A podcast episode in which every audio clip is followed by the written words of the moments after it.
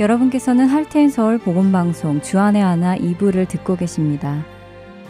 주안의 하나 2부에는 구약 성경에 나오는 이스라엘 왕들의 이야기를 공부해 보는 왕들의 이야기와 은혜의 설교 그리고 쉽게 지나쳤던 말씀들을 다시 살펴보며 더 깊게 묵상하는 내 입술의 묵상이 준비되어 있습니다. 먼저 왕들의 이야기로 이어집니다.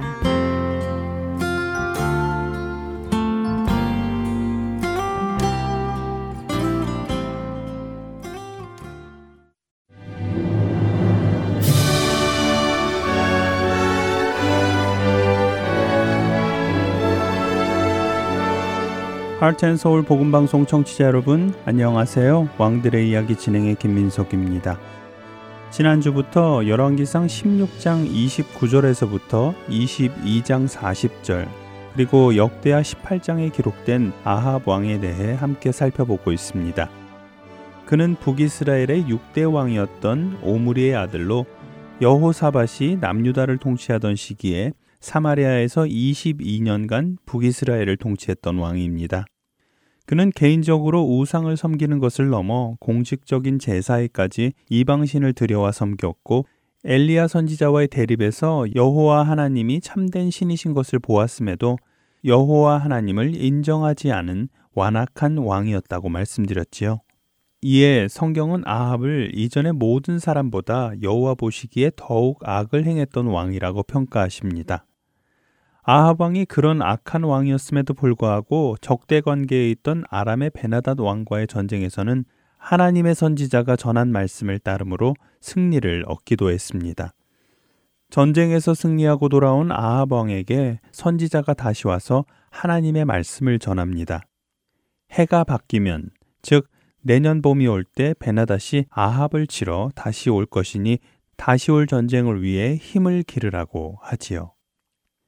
해가 바뀌고 하나님의 선지자가 예언한 대로 베나닷은 아람 사람을 소집하여 아벡으로 올라와 이스라엘과 싸울 준비를 합니다. 아벡은 트랜스 요르단 북부 지역에 위치한 성읍으로 다메섹과 벳산 또는 이스라엘 골짜기를 연결하는 도로에 위치한 성읍인데요. 아람이 산에서 싸웠던 첫 번째 전쟁과는 달리 평지에서 전쟁을 준비한 것입니다. 그들이 이렇게 평지에서 전쟁을 준비한 이유가 열왕기상 20장 23절에 기록되어 있는데요. 아람의 신하들은 여호와가 산의 신이기 때문에 자신들이 패했다고 생각했습니다. 그래서 이번에는 산이 아닌 평지에서 싸우면 이스라엘의 신이 도와주지 못해 이스라엘이 힘을 쓰지 못할 것이고 당연히 자신들이 승리할 것이라고 생각한 것입니다. 이런 이유로 아람이 평지인 아벡에 진을 치고 이스라엘과 전쟁을 준비한 것입니다. 성경은 이런 아람과 맞선 이스라엘 자손은 두 무리의 적은 염소 떼와 같고 아람 사람은 그 땅에 가득하였다고 기록하고 있는데요. 이스라엘 군사의 수가 아람 군사에 비해 얼마나 적었는지 알 수 있지요. 이때 하나님의 사람이 이스라엘 왕에게 나와 하나님의 말씀을 전해줍니다. 열왕기상 20장 28절의 말씀입니다. 그때에 하나님의 사람이 이스라엘 왕에게 나와 말하여 이르되 여호와의 말씀에 아람 사람이 말하기를 여호와는 산의 신이요 골짜기의 신은 아니라 하는도다. 그러므로 내가 이 큰 군대를 다 내 손에 넘기리니 너희는 내가 여호와인 줄을 알리라 하셨나이다 하니라. 두 군대가 평지에서 마주하고 있었기 때문에 서로에게 군사력이 모두 노출되었고 전쟁에서 질 수밖에 없다고 판단할 수밖에 없는 이스라엘에게 하나님께서는 승리하도록 하시겠다고 말씀하십니다.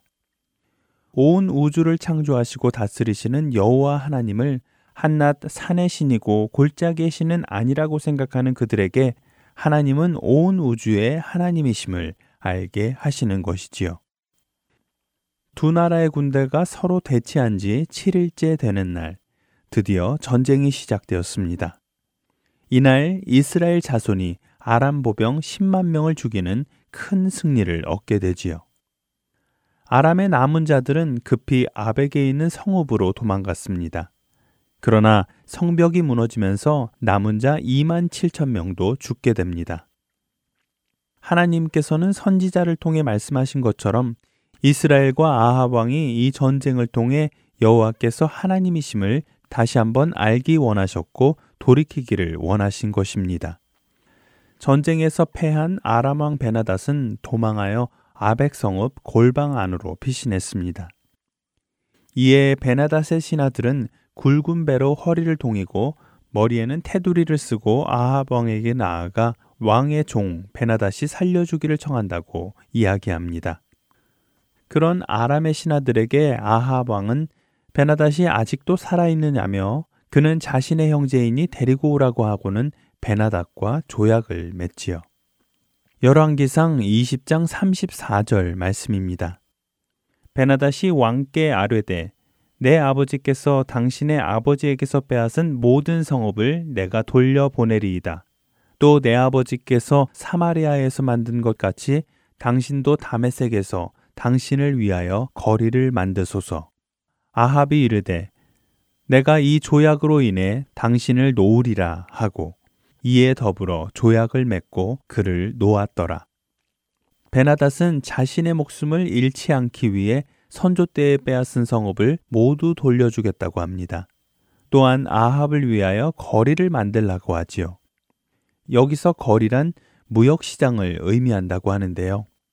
베나닷은 자신의 아버지가 이스라엘에게서 땅을 빼앗아 사마리아에 무역 시장을 열어 많은 돈을 거두어 간 것처럼 아랍 땅에 있는 다메섹에 와서 무역 시장을 만들어 돈을 거두어 가라고 하는 것입니다. 이것을 조건으로 베나닷은 자신을 놓아달라고 하였습니다. 아합은 그런 베나닷의 조건을 받아들이고는 베나닷을 놓아주었지요.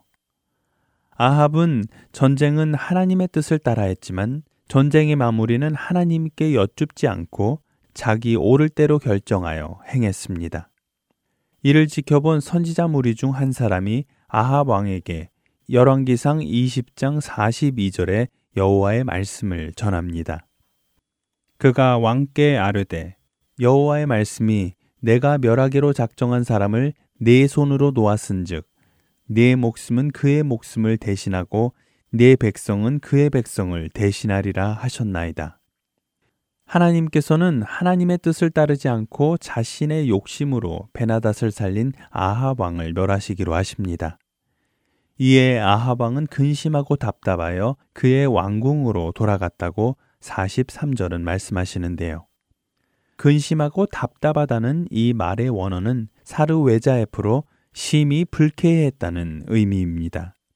다시 말해 아합은 선지자가 전하는 여호와의 말씀을 듣고 몹시 불쾌하여 화가 났다는 것이지요. 하나님께서는 두 번의 전쟁을 통하여 여호와께서 참 하나님이신 것을 아합과 이스라엘에게 보여주셨고 여러 선지자를 통해 하나님의 말씀을 들려주셨습니다. 아합과 이스라엘이 하나님께로 돌아오기를 원하셨기 때문이지요. 그러나 아합은 여전히 완악하여 하나님의 말씀을 거부하고 하나님께로 돌아오지 않고 오히려 자기 뜻대로 되지 않는 것에 화를 냅니다. 왕들의 이야기 다음 시간에는 완악하여 하나님께로 돌아오지 않는 아하방의 마지막이 어떠했는지 함께 나눠보도록 하겠습니다. 다음 시간에 다시 찾아뵙겠습니다. 안녕히 계세요.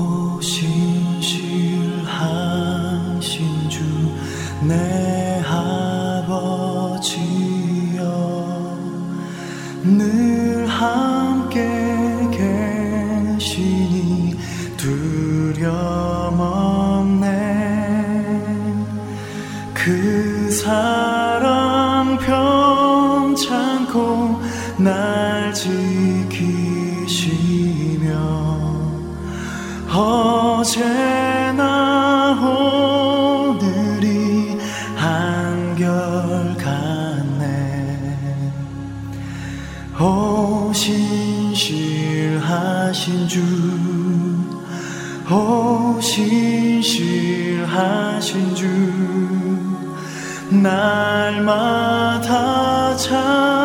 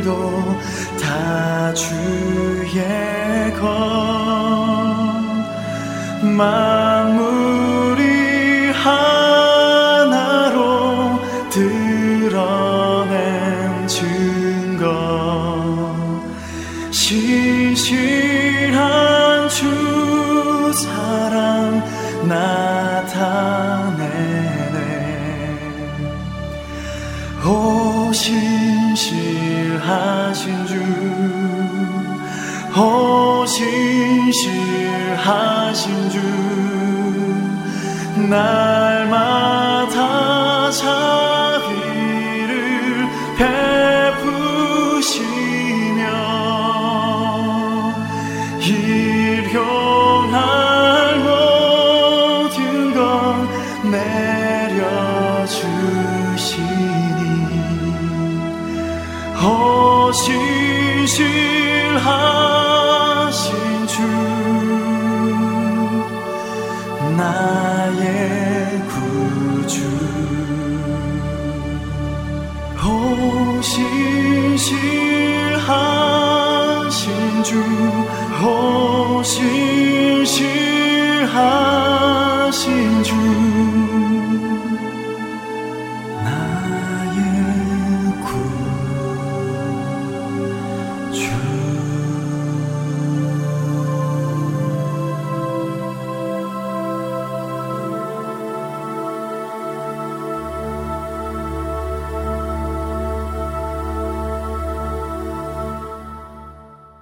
설교 말씀으로 이어드립니다. 오늘 설교 말씀은 서울 베이직교회 조정민 목사님께서 창세기 12장 10절에서 12절의 본문으로 믿음이 기근을 만나다 라는 제목의 말씀 전해주십니다.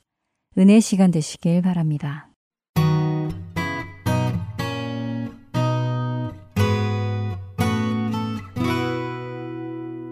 아브라함을 하나님께서 친히 부르셨습니다. 그분께서 직접 찾아오셨고 그분께서 갈대아 우르를 떠나라고 명령하셨습니다. 눈에 보이는 것 하나 없지만 손에 잡히는 것 하나 없지만 그런 믿음으로 이 길을 떠난 것입니다. 하란에 주저앉을 뻔했어요. 그러나 아버지를 남겨두고 그는 다시 결단을 내리고 가나안 땅으로 들어왔습니다. 하나님이 인도하시는 길이고 하나님께서 친히 부르신 길인데 가나안 땅에 들어왔는데 아무도 환영하지 않습니다.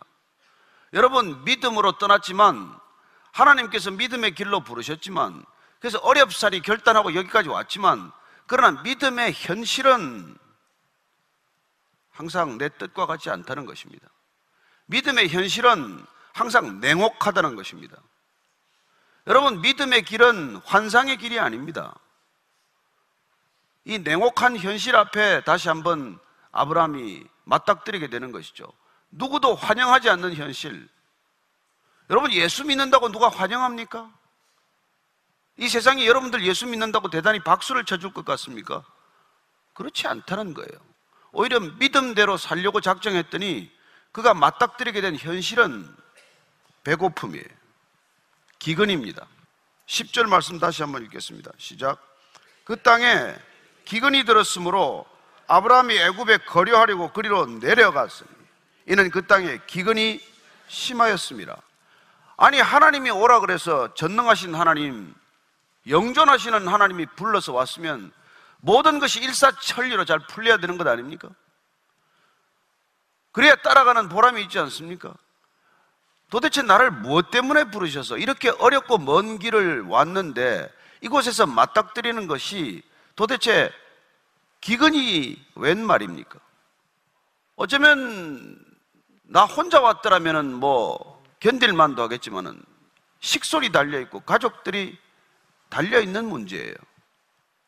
어쩌면 믿음으로 떠난 이 믿음이 가장 먼저 만나는 것은 믿음의 시험이라는 거예요. 믿음의 시험. 믿음의 관문. 아니, 왜 안 믿을 때도 먹고 잘 먹고 잘 살았는데, 안 믿을 때도 그대로 먹고 사는 게 큰 어려움이 없었는데, 왜 이제 제대로 믿겠다는데, 제대로 한번 하나님 믿고 살아보겠다는데, 왜 이런 기근을 만난다는 말입니까? 왜 이런 어려움이 닥치는 것입니까? 그럼 그게 하나님을 믿기 때문에 생긴 일이에요. 하나님을 믿기 때문에 만나는 기근이라는 것입니다. 믿음을 결정했기 때문에 생긴 일이라는 거예요. 이때까지 살아왔던 삶의 궤적이나 흐름이나 패러다임을 벗어나서 내가 이제 하나님을 의지하고 세상 방식대로 살지 않고 말씀대로 살기로 결정하게 되면은 왜 이런 어려움을 반드시 겪게 되는지 아십니까? 지금까지 살아왔던 방식에서 되돌이켜서 정반대로 살기로 결정했기 때문에 지금까지 익숙해왔던 방식이 아니라 전혀 낯선 방식으로 살기로 결정했기 때문에 세상이 가치 있다고 생각하는 방식을 떠나서 하나님이 의미 있다고 인도하는 길로 들어섰기 때문에 이때까지 겪지 못했던 어려움을 겪게 된다는 것입니다. 첫 번째 관문이에요. 기근을 만나는 이 첫 번째 관문. 그렇습니다. 이 관문은 우리에게 내가 진실로 믿는 믿음이 무엇인지를 드러내 보이는 시험입니다. 여러분, 먹고 살 게 있을 때는 믿음으로 산다고 말하기 쉬워요. 굶지 않을 때는 나는 떡으로만 사는 것이 아니요. 하나님의 입으로 나오는 모든 말씀으로 산다고 말하기가 쉬운 것입니다. 그러나 진짜, 실제로 먹을 게 없어 보면, 실제로 돈이 떨어져 보면 나는 내가 과연 뭘 의지하고 사는지가 그때 비로소 드러나기 시작하는 것이죠.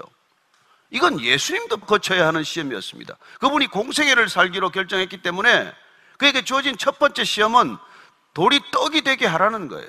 40일 금식했습니다. 여기 누가 40일씩 금식한 분이 계십니까? 그렇습니다. 그렇게 굶고 죽음이 오락가락하는 그 시간에 사탄이 와서 유혹하는 것은 돌이 떡이 되게 하라. 너 그런 능력이 있지 않느냐? 왜 쓸데없이 굶고 있느냐? 라고 유혹할 때 예수님께서도 신명기 말씀을 들어서 사람이 떡으로만 사는 것이 아니다. 하나님의 말씀으로 사는 존재다. 여러분, 이게 믿음의 갈림길이에요. 세상은 떡으로만 사는데 믿음의 길이란 떡으로만 사는 것이 아니다. 아니, 하나님의 말씀으로 사는 것이다. 인간 존재의 뿌리가 바뀌어야 하는 일이다. 이걸 믿음으로 증명하라는 거예요. 입으로 증명하는 삶이 아니라 내 실제 삶으로, 내 믿음으로 증명해보라는 것이죠. 아브라함은 갈림길에 서게 됩니다. 눈에 보이는 현실은 기근이에요.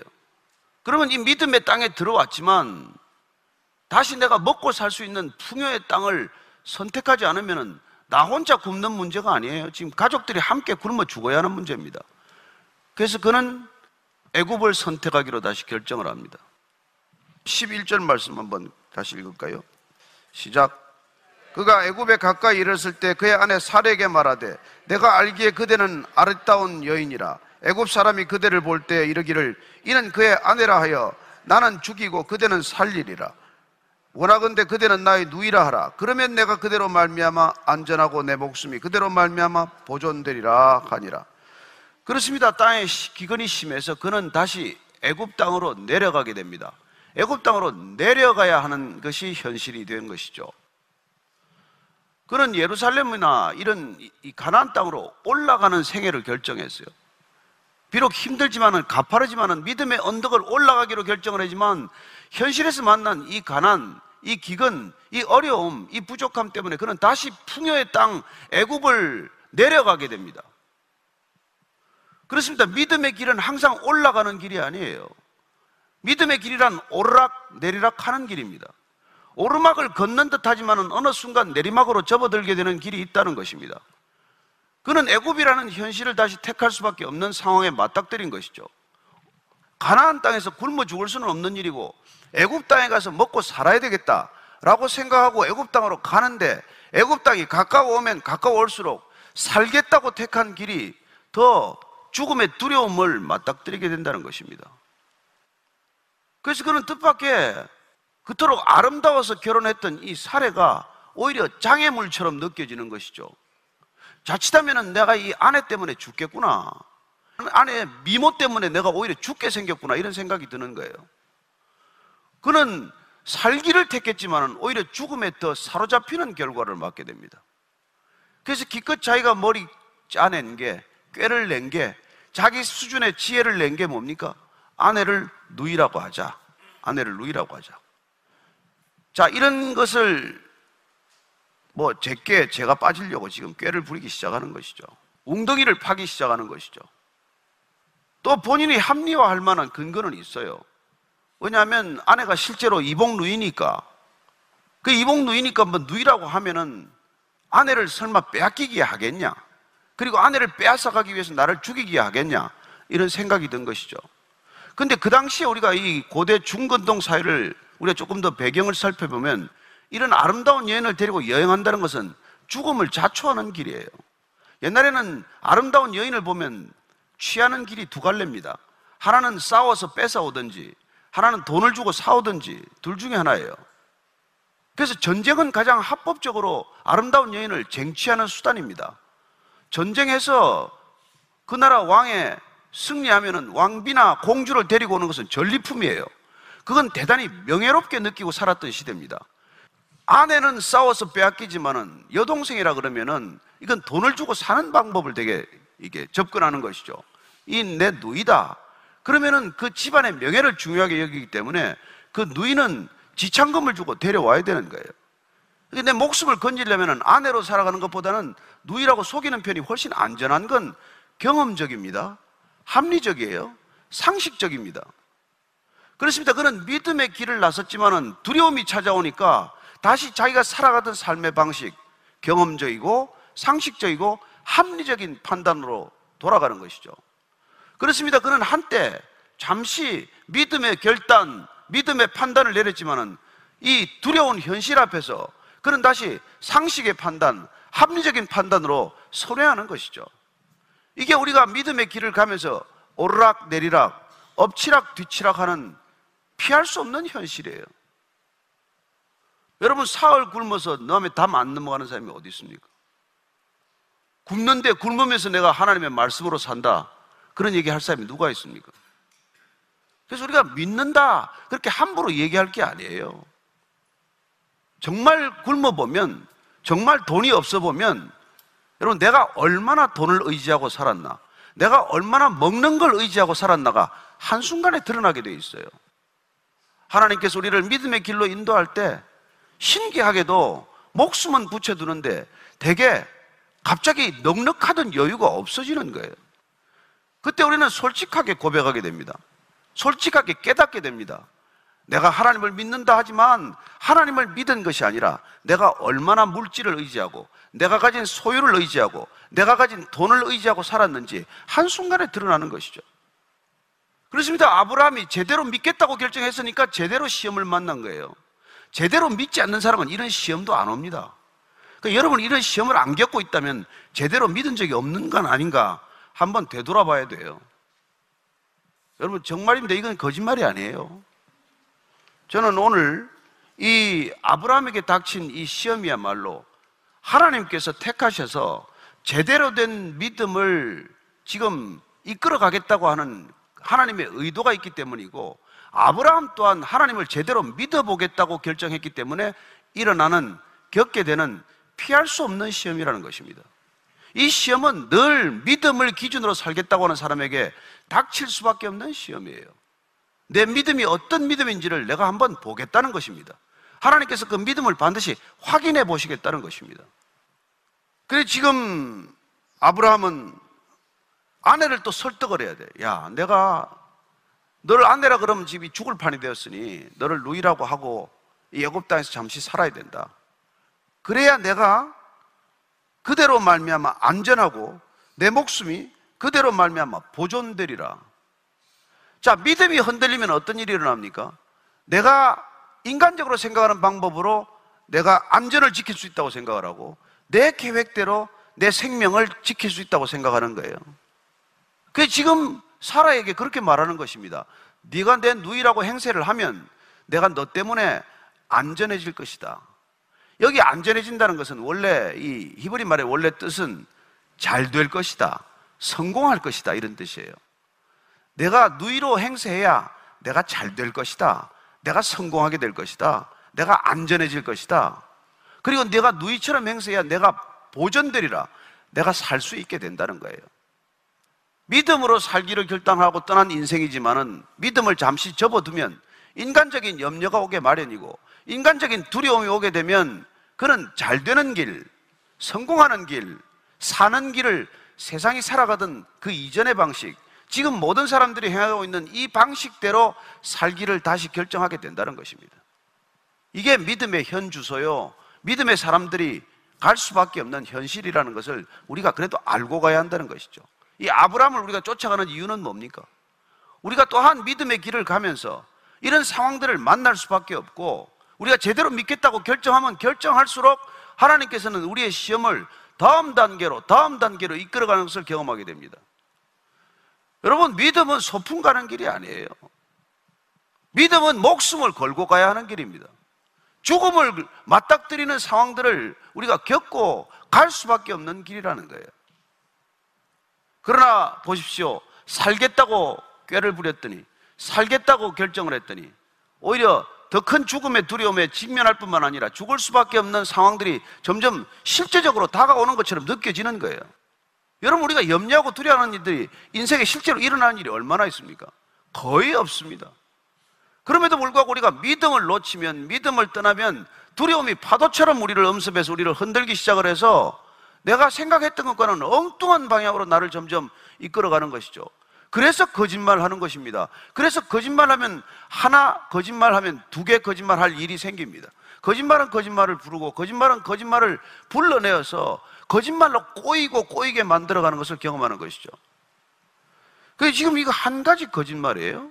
실제로 또 이복 누이니까 누이라고 한들 뭐 큰 문제는 없겠죠. 대개 여기서 거짓말이 시작이 되는 것입니다.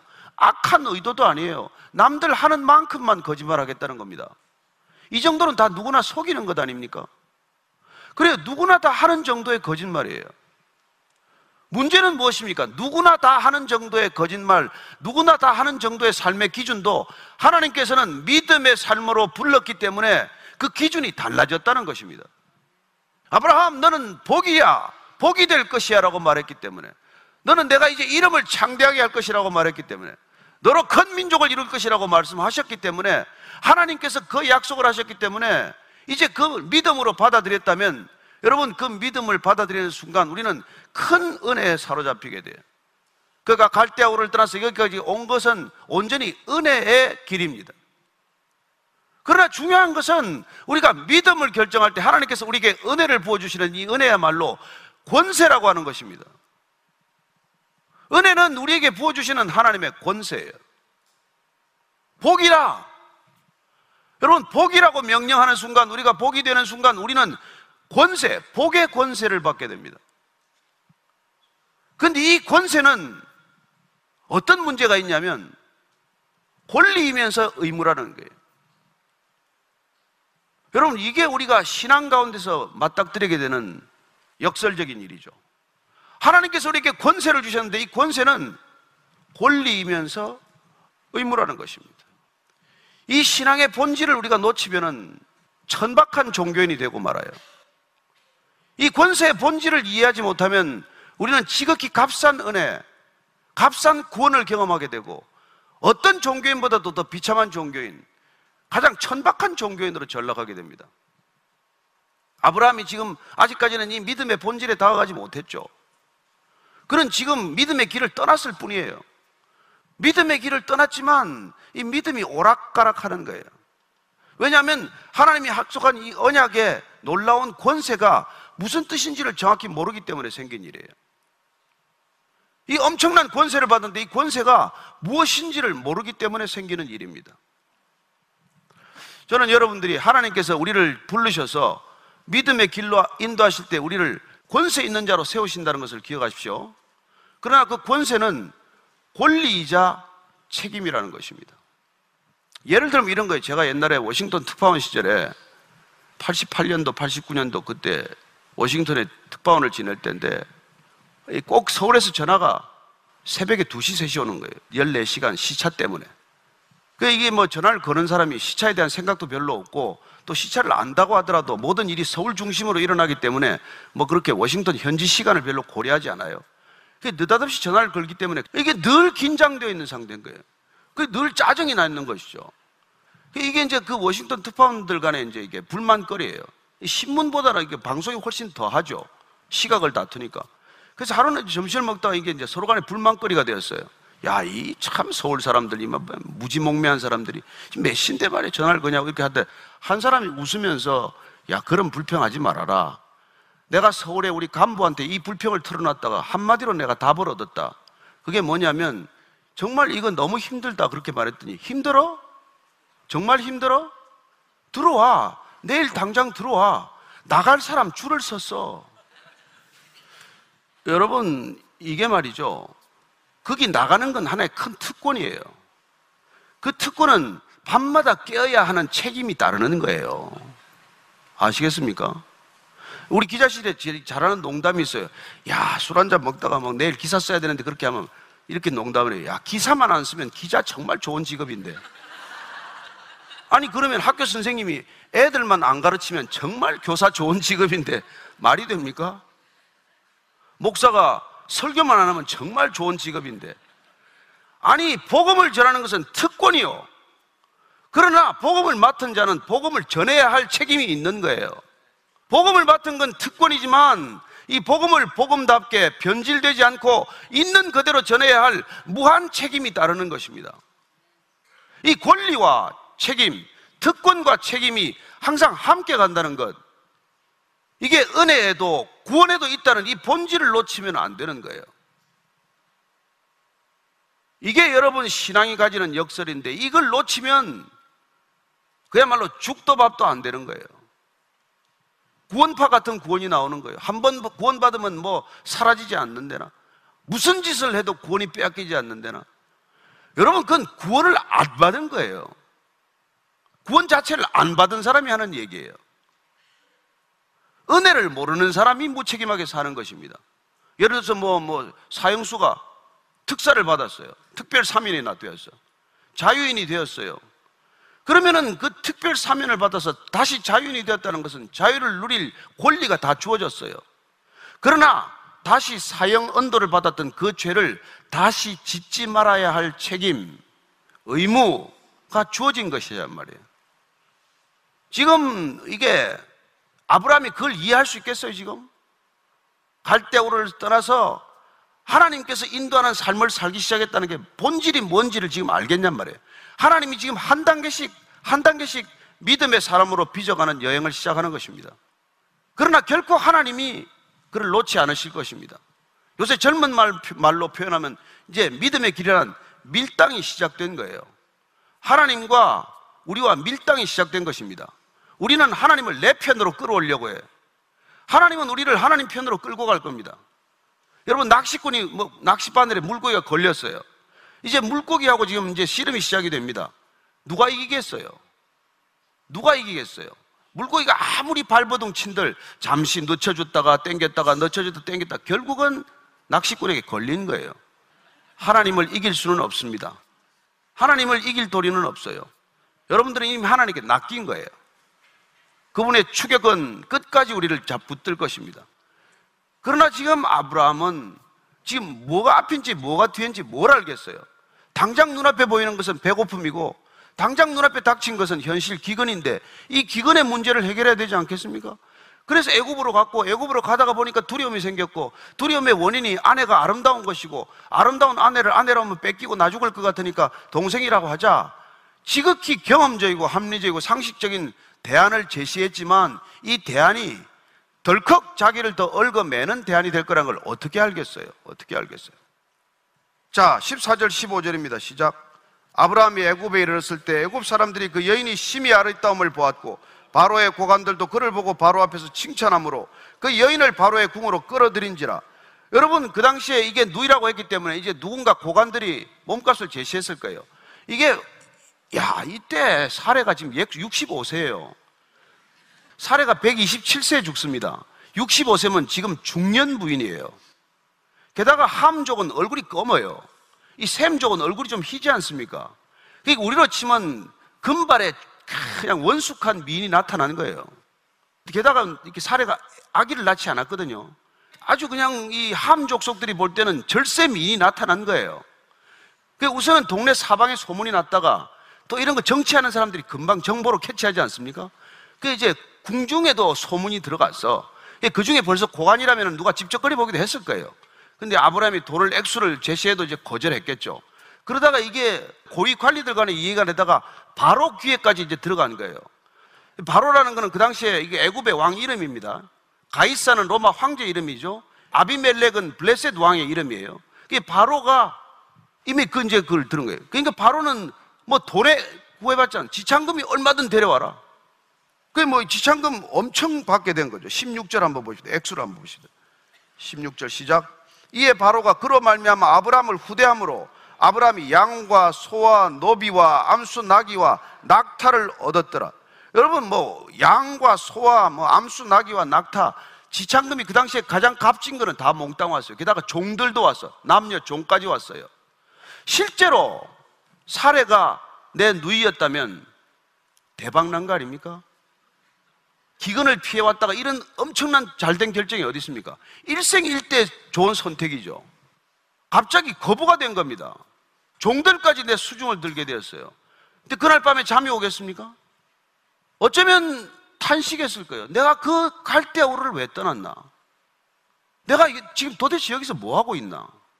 아이가 없어도 다른 여자를 얻지 않고 꿋꿋이 살해하고 살았던 거 아니에요. 그만큼 사례를 사랑했는데 이게 무슨 봉변이냐면 날벼락이냐 말이에요.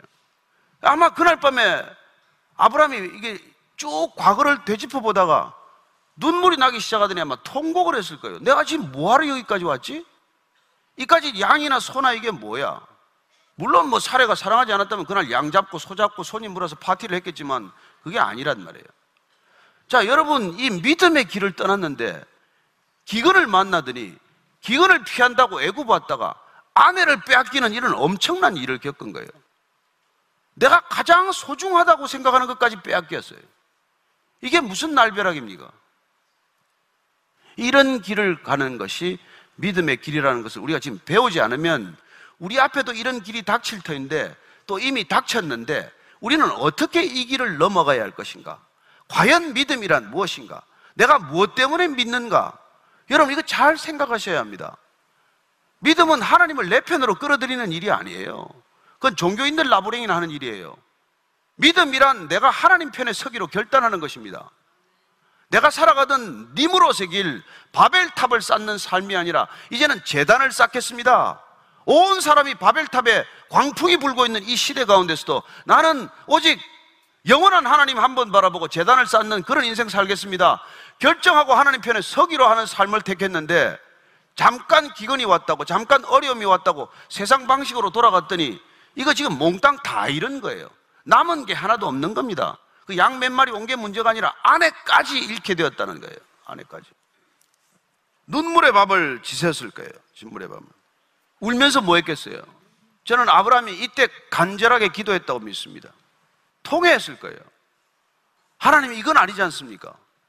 이건 아니지 않습니까? 그랬더니 17절 말씀입니다. 시작. 여호와께서 아브라함의 아내 사례의 일로 바로와 그 집에 큰 재앙을 내리신지라 내리신지. 여러분 무슨 재앙인지 모르겠어요. 근데 한 가지 분명한 것은 이 사례와 함께 결혼식이라도 하나 제대로 드려보려고 준비하는 과정 속에서 이 여자 때문에 큰 일을 만난 거예요.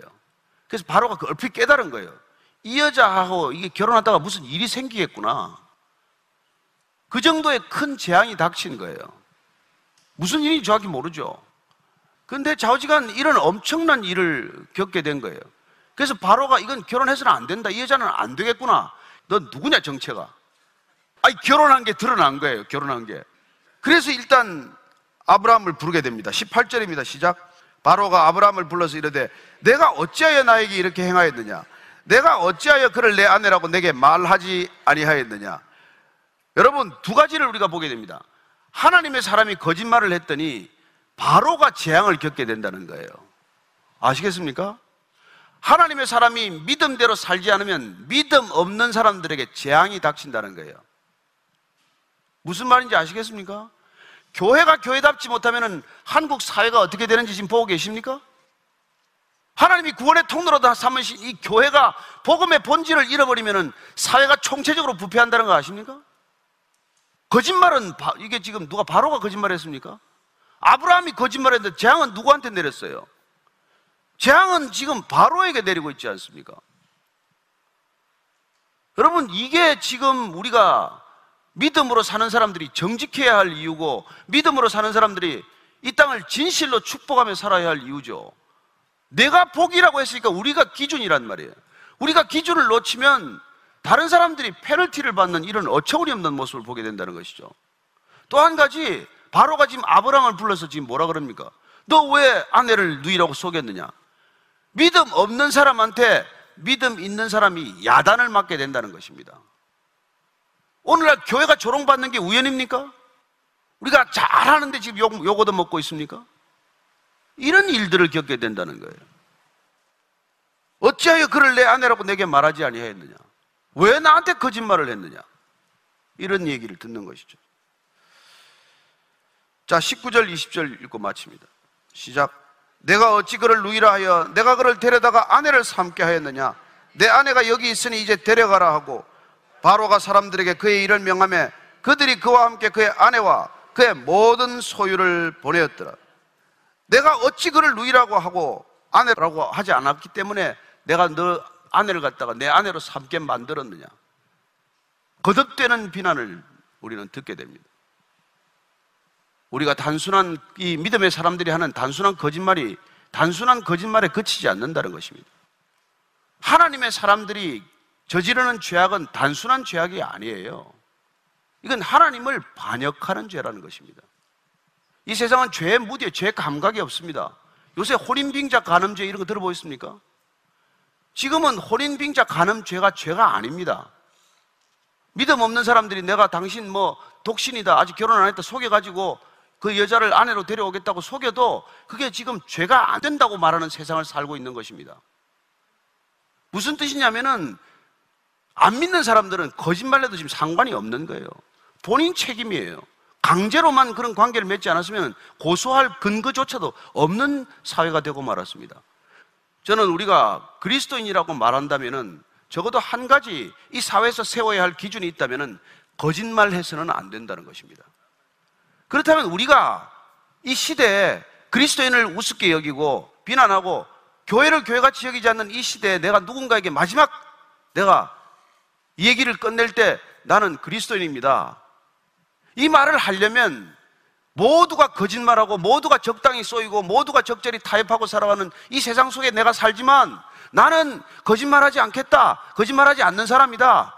그런 의도로 해야 나는 그리스도인입니다. 이렇게 말할 수 있는 거예요. 저와 여러분들이 이 한 가지만 하고 살아도 이 세상이 안 바뀌겠습니까? 어떻게 우리가 그리스도인입니다고 말할 수 있는데 세상이 안 바뀔 수 있습니까? 저는 지금 물론 아브라함은 내가 말씀드렸다시피 미 크리스찬은 아니에요. 옛날에 이여령 선생은 나는 미 크리스찬입니다. 아직 크리스찬이 아니래. 나는 엔타이 크리스찬은 아니지만 not yet 크리스찬이. 나는 아직 크리스찬이 아닙니다. 믿음의 길을 안 떠났기 때문에.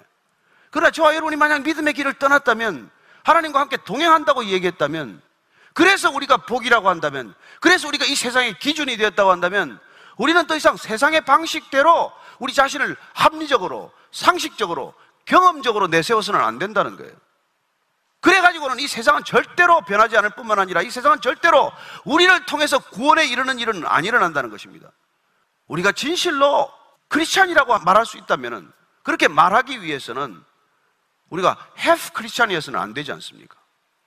아유, 그래도 보니까 오늘 뭐 하나님이 뒷수습을 잘해가지고 또 바로가 토잉 커가지고 중근 하나도 안 뺏었네요.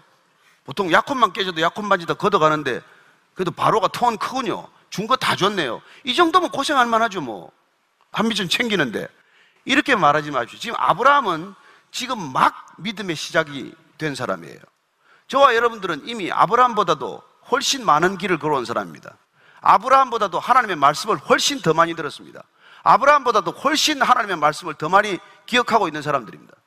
우리하고 아브라함을 지금 대하는 거하고 기준이 같다고 생각하지 마십시오. 아브라함은 뒷수습 다 하고 안에 도로 찾아줬지만 우리는 그렇게 하지 않습니다. 저와 여러분들이 정말 이 크리스천을 산다는 게 얼마나 큰 특권이요. 얼마나 큰 책임이라는 걸 우리가 놓치면은 우리는 정말 값싼 종교인 중에서도 가장 값싼 종교인이 되고 말 것입니다. 저는 여러분들이 하나님을 아버지라고 부르는 상상할 수 없는 특권을 가진 것을 믿으십시오. 그 권세를 믿으십시오. 그 권세를 사용하십시오. 그 권세를 사용하는 것은 특권입니다. 그러나 그 권세에 합당하게 사는 것은 책임입니다. 그 두 가지는 절대로 분리되지 않습니다. 그 엄청난 특권을 우리에게 주셨고 우리가 살아낸다면 살 수 있다면 우리가 그 특권에 걸맞는 책임을 마땅히 다하며 살아야 하는 것입니다. 그게 그리스도인의 정체성이요. 그게 그리스도인만이 갖는 노블리스 오블리주예요. 무례한 그리스도인 그런 사람 없습니다. 무책임한 그리스도인 그런 사람 없습니다. 아무데나 불법 주차하는 그런 그리스도인 없습니다. 내 예배 드리겠다고 남에게 피해 주는 사람 그런 사람 없습니다. 그리스도인이 원래 아니었을 뿐입니다. 원래 그리스도인 아닌 사람들끼리 모여서 예배 드린다고 예배가 됩니까? 저는 오늘 이 시대가 하나님께서 다급하게 정말 그리스도인들을 부르고 계신다고 믿습니다. 우리에게는 너무나 큰 권세, 어떤 인간도 가질 수 없는 권세를 가졌기 때문에 그 권세가 주는 그 특권을 우리가 누린다면 우리는 변명할 자유, 변명할 권세가 없다는 것입니다. 오직 우리의 책임을 다하는 책무만 주어져 있을 뿐입니다. 저는 그런 진정으로 거룩한 능력 있는 진정으로 권세 있는 그리스도인 다 되기를 축복합니다. 권세를 사용하십시오. 특권을 마음껏 누리십시오. 그러나 마음껏 누리는 그 특권에 걸맞는 책임을 반드시 다 하십시오.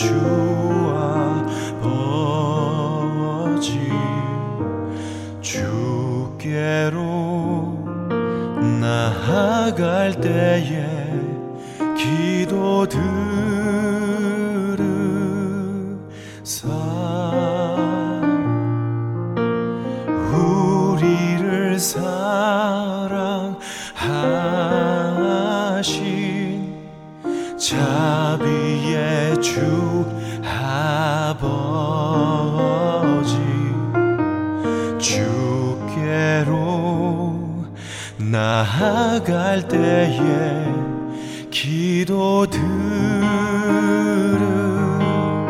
사 우리 죄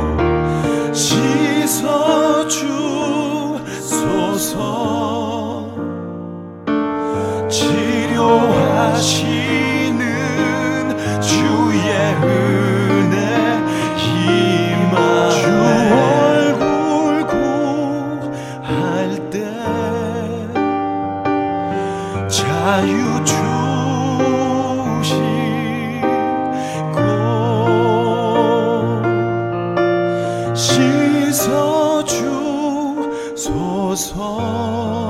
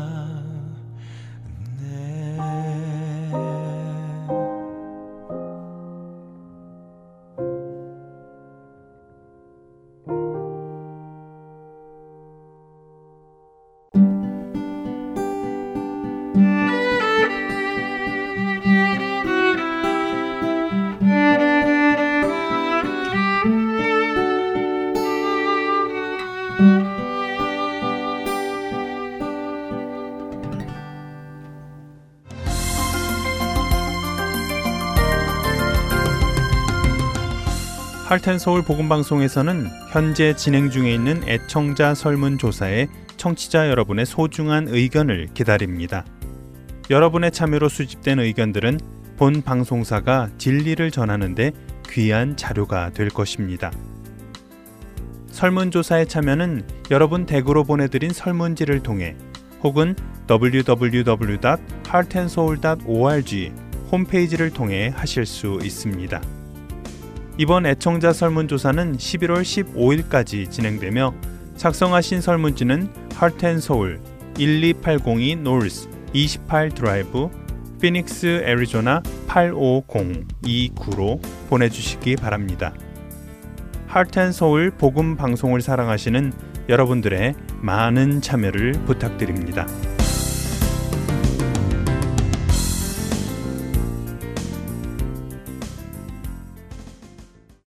계속해서 내 입술의 묵상 보내드립니다.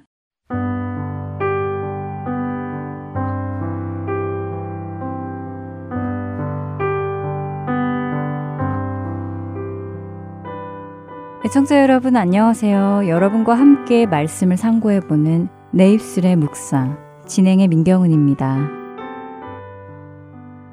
얼마 전 성경 공부할 때 일이었습니다. 마가복음 10장에 나오는 맹인 바디메오 이야기를 나누고 있었지요.